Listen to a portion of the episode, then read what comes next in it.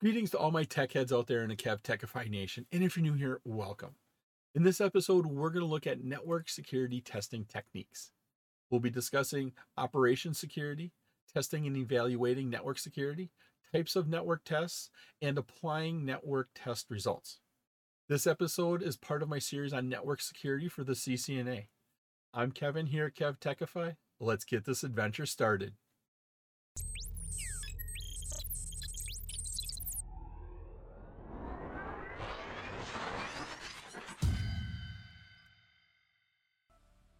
Operations security starts with planning and implementation process of a network.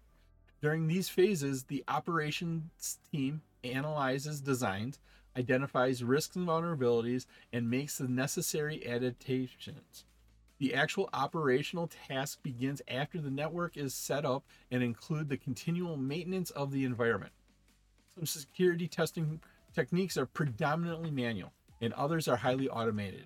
Regardless of the type of testing, the staff that sets up and conducts the security testing should have significantly security and networking knowledge in several areas.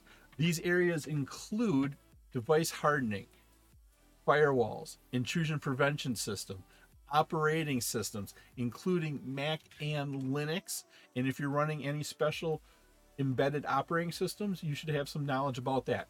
Basic programming, basic programming skills to understand different languages. If you have to pick one, Python is pretty much one that you should know nowadays. Another one is the different networking protocols such as TCP, IP. And finally, you should have an idea of network vulnerabilities and risk mitigation. During the implementation stage, security testing is conducted on specific parts of a network.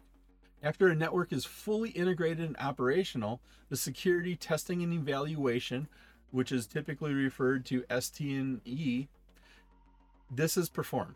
Now, the ST&E is an examination of the protective measures that are in place on an operational network. The objectives of security testing and evaluation basically kind of fall in the three areas. First one is to uncover design, implementation, and operational flaws that could lead to the violation of the security policy. Second one is to determine the adequacy of security mechanisms, assurances, and devices to enforce the security policy. And the third one is to assess the degree of consistency between the system documentation and its implementation. Tests should be repeated periodically and whenever a change is made to your system. After a network is operational, ascertain its security status. Many security tests can be conducted to assess the operational status of, of a network. Here are some of the tests. First one you can do is penetration testing, also known as pen testing. This simulates attacks to determine the feasibility of an attack and possible consequences if one of these attacks were to occur. Next one is network scanning. This includes software that can ping computers, scan for listening TCP ports, and display which type of resources are available on your network.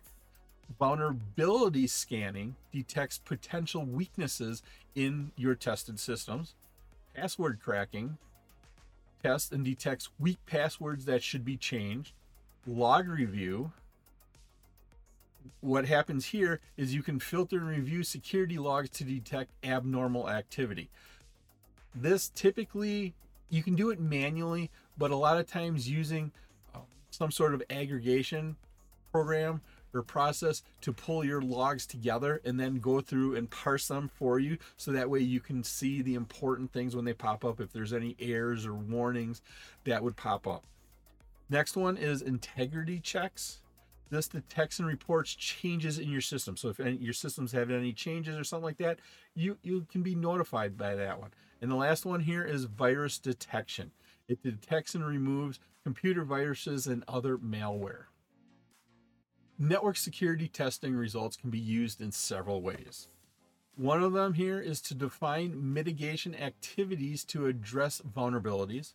Another one here is as as a benchmark to trace the progress of an organization in meeting security requirements.